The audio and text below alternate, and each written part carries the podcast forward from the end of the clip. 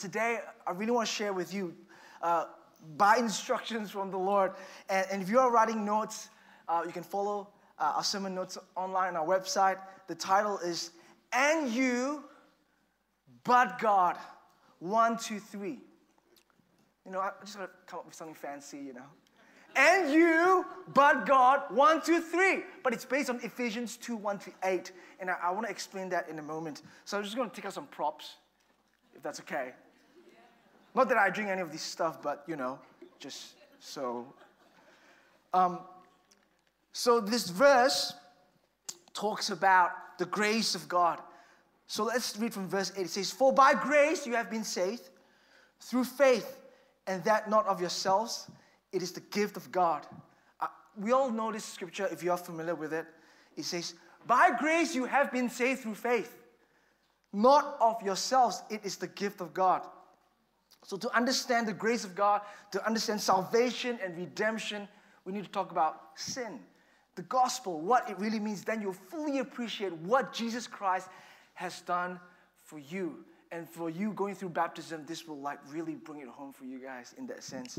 Um, so, verse 1 to 3 says this And, and you, that's us, he made alive who were dead in trespasses and sin in which you once walked according to the course of this world, according to the prince of the power of the air, the spirit who now works in the sons of disobedience, among whom also you once conducted yourselves in the lust of our flesh, fulfilling the desires of the flesh and of the mind, and were by nature children of wrath, just as the others. So I want to summarize verse 1 to 3 with simply three is that the right order?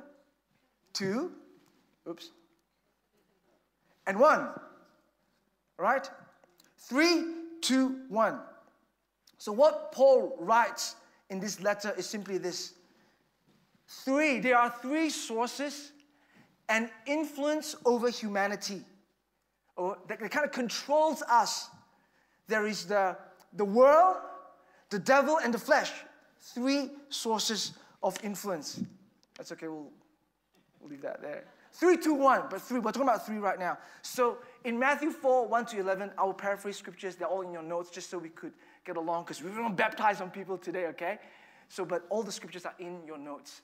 Matthew 4, 1 to 11, Jesus is tempted, was tempted at in the desert four days, 40 nights. The devil comes, does his thing. He's, you know, he challenges Jesus and says, If you are the Son of God, command these stones to become loaves of bread. And then again, If you are the Son of God, throw yourself down. And then again, the devil took him to a high mountain and said, All the kingdoms are yours and this world, I'll give it to you if you worship me. So here we see these three things in place the, the world, uh, the, the, the devil, and the flesh. So th- these three things control and influence us in this life. And, and it causes us to, to, to go away from Jesus. It, it traps us it, and snares us, it tricks us, and it deters us to live fully to the ways of the Lord. So, three sources of influence. So, now this is a bottle of Coke. Okay, so um, soft drinks, right? So, I'm not attacking Coke personally, I'm just, it's easy to find. like, really easy access. So, do you know that a standard can of Coke, this is not a can, but this is the only one I could find. But a standard can of Coke, 375 mils, and this is on the Coca Cola website, okay? They confess. It contains 39 grams of sugar, which is equivalent to 9.75 teaspoons of sugar. Would you eat 9.75 teaspoons of sugar a day after breakfast, lunch, and dinner? You wouldn't. But you drink a can of Coke, Coca Cola. You would because of marketing and all the ads, you know, the, the environment that you live in. It influences you, causes you to make you know, those sort of decisions. So let's just say, uh, dear Joe Cho here did an excellent job running, uh, chairing the service. Let's just say, but it's not true, I'm just saying, that she loves this stuff, okay? She loves Coca-Cola. Um, she needs to have one a day, you know, because it gives her the drive to work, you know. And she goes to the city, she's not afraid anymore, and she's, she's typing away and doing all the thing, and hey, you, you, you, you do that. All right, so, so this, this thing is her thing. okay? But it's reached a point where it's kind of like, not, oh, this is too much. I'm so hyper now. I'm just working 24 hours a day. I'm just so good because of the Coke. But it's deteriorating her health. So she realized it's time to stop. Okay? But it, it's so difficult, right? Because wherever she goes and, and all the social media, the feed, it just comes up drink Coke, drink Coke, drink Coke, drink Coke, drink Coca Cola. You know, so and then she goes to work, all her colleagues are drinking Coke. It's like, come on, Joe, come, come, come drink Coke. Come on, come on, have some soft drink with us. And it's just so hard. And finally, you know, the flesh, the desires gives in. And she just drinks Coca Cola. So, three sources of influence that influence humanity and controls us the world, the devil, and the flesh. It's not always the devil's fault, you know, right? Three. Now, the eventual outcome of that is this it produces two conditions. I'm just reading what Paul writes here, okay? This is Ephesians 1 to 3. You read it just now. It produces two conditions rebellion and sin. That's what it says. All right? Um, and the modern word for trespass, which what Paul writes, is simply just rebellion. It's very simple. Uh, the two conditions that come from that is this we rebel because we just don't want to follow the word of God. You know, we, we, we just like, yeah, I kind of, yeah, no, no, no, that's not for me. And then, and then sin is this, it's just simply our inability, our failure to meet the standard of God. That's it, two conditions. So think about if you're driving, and I get tricked all the time with this, in the 40K zone, school drop off, you are rushing because the kids cannot get ready. And I'm doing all I can. My kids wear their school uniform the night before just to save time. we don't wear PJs anymore in the house because I, I am unable. If you have a solution, tell me. And we have breakfast in the car. What else can I do? I'm still rushing. Come on, come on, let's go. And then you hit 40K zone, you cannot drive more than 40K zone. You're like, we're going to be late for school. I'll be late for church. It's like, so imagine this, right? So for me, it's like, I know it's 40 Ks. I'm doing 60, 70 anyway because I want to get a, ch- I need to get there on time. Nobody will know. That's not true because there's speed cameras. You get a massive $300 fine. You can't do that every morning, five days a week, Monday, Monday, Tuesday, Wednesday, Thursday, Friday morning. So for me, when I do that, that's a clear violation because I choose to rebel against the speed limit. No, I need to get the boys to school. Okay, so that's rebellion. Sin is this, it's failure. It's just inability or unaware, or I could be so distracted. I'm just kind of like, it's 40 zone, but I forget and I go 50, you know, get a, get a fine anyway. So that's what it is. Okay? Two conditions. Now, the eventual final outcome of that is, according to the Word of God, is death. That's just what it is. Now, three conditions, three sources, two conditions, one outcome, three, two, one. But the good news is this so because the letter doesn't stop, right? So that's verse 1 to 3. Now, verse 4, and Paul says this. He says, But God, I like that. But God. So, and you, the human condition, but God. But God, who is rich in mercy because of his great love with which he loved us, even when we were dead in trespasses he intervenes. So God reverses the order of three to one to one to three. Hence the message, and you but God one, two, three, just so to help you remember. God reverses the order. There is one God, rich in mercy. Stop it. Rebels, sinners, but we have a compassionate God. But God, one God, rich in mercy, great in love, Romans 5 it talks about it. God demonstrates his love for us. That while you and I were still sinners, Christ died for us. You know, amen, right? Amen. We, we can't be over familiar with this. And John 3:16, we know this. We can't be familiar, but let me read it to you just in case you forget. For God so loved the world that he gave his one and only begotten Son to rescue you so that you and I will not perish. One God, rich in mercy and great in love. So he reverses the order. And then we are presented with two choices. One God, two choices. In Luke 23, 39 to 43, it says this. So this is the night that the day that Jesus was, was crucified. Then one of the criminals who were hanged blasphemed him, saying, If you are the Christ, save yourself and us. But the other answering rebuked him, saying, Do you not even fear God, seeing you are under the same condemnation? And we indeed justly, for we receive the true, the due reward of our deeds. But this man has done nothing wrong.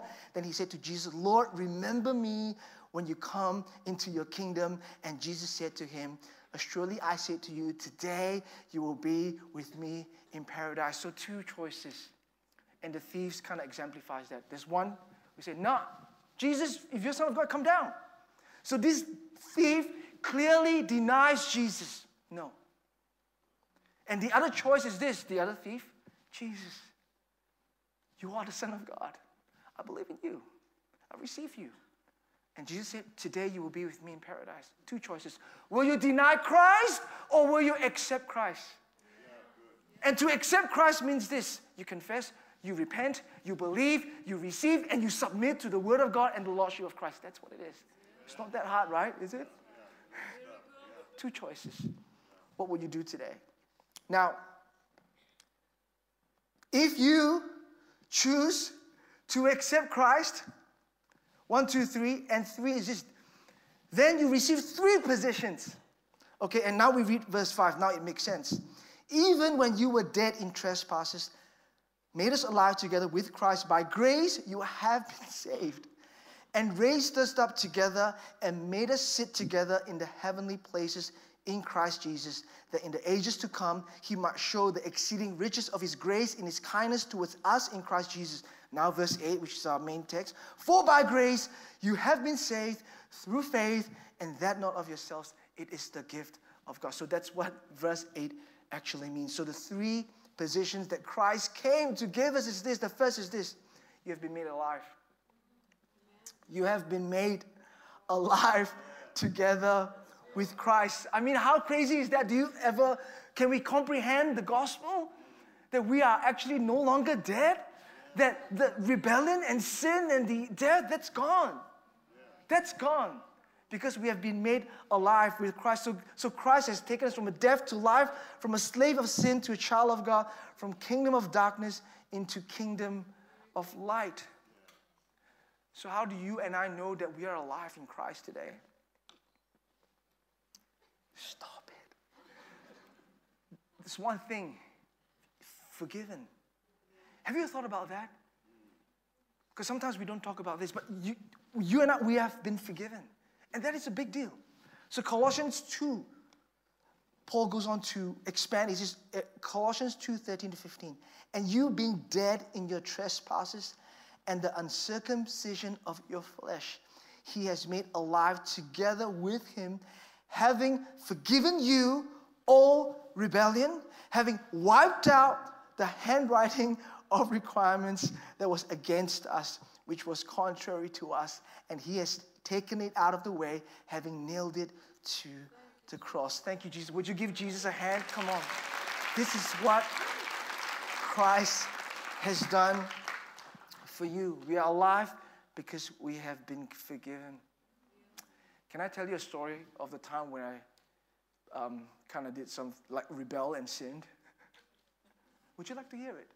Okay, okay, okay, go on, go on, tell us. So when I was a very young boy, probably nine or 10 years old, I cannot remember the exact age, but I remember the exact moment. Um, so my mom and dad, they worked in, in insurance for all their lives, like 40, 50 years now. So because of what they do, they get to travel around the world, which is really great. And while traveling, I haven't been on a plane for so long, right? So they get to travel around the world. They get souvenirs from different places. They have this really cool glass cabinet, okay? And in this glass cabinet, there's all these souvenirs that they've accumulated over, you know, different places. And, and specifically for all my siblings and I, we've been instructed never to touch the cupboard, to never unlock it with the key, which we kind of somehow discovered underneath somewhere. So we know where the key is, but we can never open the cupboard and touch the stuff in there. But of course, when you say you can't do it, what do you do? You do it. If you can't do it, you do it. because of human nature, the sin and rebellion that lives inside of us, influenced by the world, the devil, and our own flesh. Don't blame the world and devil, your flesh too, okay? So I was drawn to the things in the cupboard. So I took the key, consciously, re- rebelliously violating my father's instruction. I unlocked the glass cabinet and I took out a jade horse. And I played with it.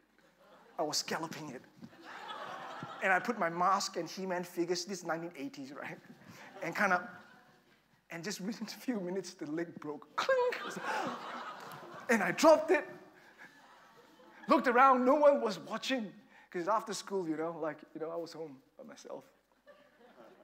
I think my brother was playing something else. He was breaking other rules. So. That's what you do. I, my brother, you know, the world, he's the influence. I was so, I was terrified because I know what's going to happen that day when dad finds out, you know. And we don't do that in Australia, you know, but you know, I'm just saying. But so, and I struggled. I said, what do I do? So I was so clever. So I just took tape, I taped it, I hid it behind other stuff. So I rearranged the cupboard. So it's hidden at the back, the, the jade horse. No one can see it you know, unless you peek in. So that's what happened. So for months and months, that bothered me because I know that eventually, you know, your sin will find you out. we read that last Sunday, your sin will find you eventually. So, but anyway, for months, I was so bothered about it, so worried because I know my dad will find out one day, but he didn't. And what happened was, and my auntie had this devotions thing happening, and then he decided to invite all of us. So we all went, you know, all of us, and we were doing worship and stuff, reading Bible, and, and that I don't remember the passage. Again, I just remember that moment. It says that confess your sins before the Lord. Repent. I was like nine or 10 years old. That, that hit home. I was so, oh, Jesus, why? So that night, I decided I, I confessed to my dad and I told him what happened. And I was expecting the worst, but you know what happened? My dad just, okay, let's go. Where are we going? to the car. Why? He was like, Are you going to take me away? No, I love you. Please don't send me away. He said, oh, We're going to the shops. Oh, why? Just to get some glue. Oh, okay. Thank God. So my dad, non confrontational, right? So that was his way of saying, It's fine. That was his way of saying, I forgive you. You know, it's all good. Let's go fix it. We'll get some yoo glue, stick the jade horse, it's okay. That was his way of saying, I forgive you. You know, church, as believers, we need to remember the forgiveness of our Father. We are alive today because of what Christ did on the cross. You know, you have been forgiven. And I just feel like this is something you need to hear today. In, in the last one, two years of stuff that's happened, you know, what you've done and stuff, you know, there's nothing that God has not forgiven. You have been forgiven. That's why you know I'm alive in Christ because I have been forgiven by God. And he who the Son sets free is free indeed. You are free today, church. And the second position is this you have been raised together with Christ, raised together. So, how was Jesus raised from the dead? Through the power of the Holy Spirit, right? Um, there's a few scriptures here. I'll just do one, then you can read the rest. So we can baptize some people, yeah?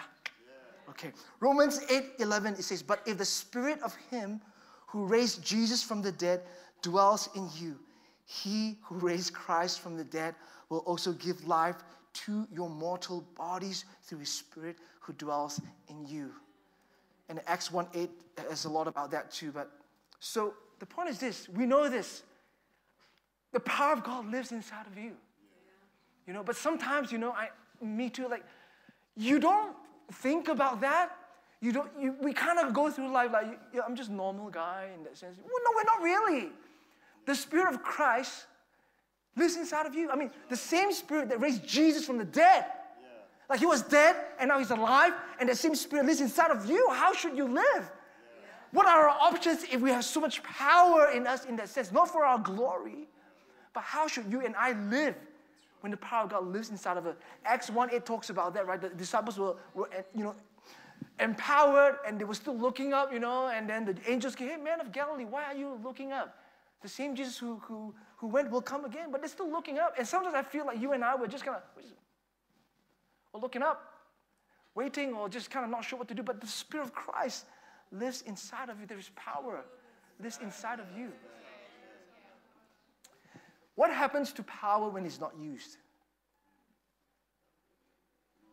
So I have this phone. It's called the BlackBerry. You remember that?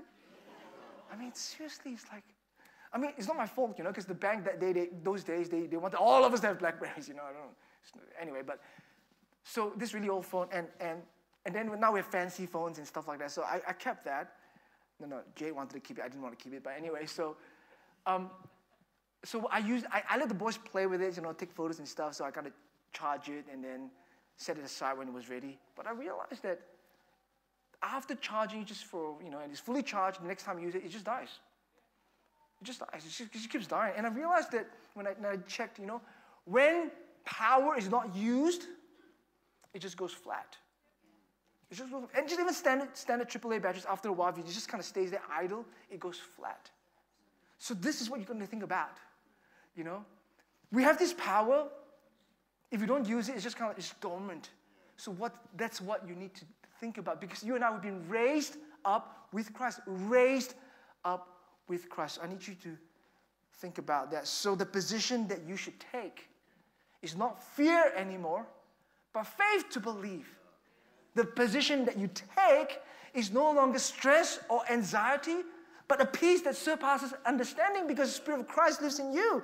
Your position is no longer mourning, but dancing and joy, right? Because the Spirit of Christ lives inside of you. Hallelujah. And the final position is this. The final third position is this. You have been seated together with Christ. It says here, and made us sit together in the heavenly places in Christ Jesus. And again, now our status has changed from slave of sin to child of God. So, how should you live now that you are a part of his kingdom? Colossians 3 1 to 3 says this If then you were raised with Christ, seek those things which are above, where Christ is, sitting at the right hand of God. Set your mind on things above, not on things of the earth. For you died, and your life is hidden with Christ in God. Imagine this wow. So you and I are seated with Christ. So no longer are we concerned about things of the world. No longer are we placing value on materials or things that will perish.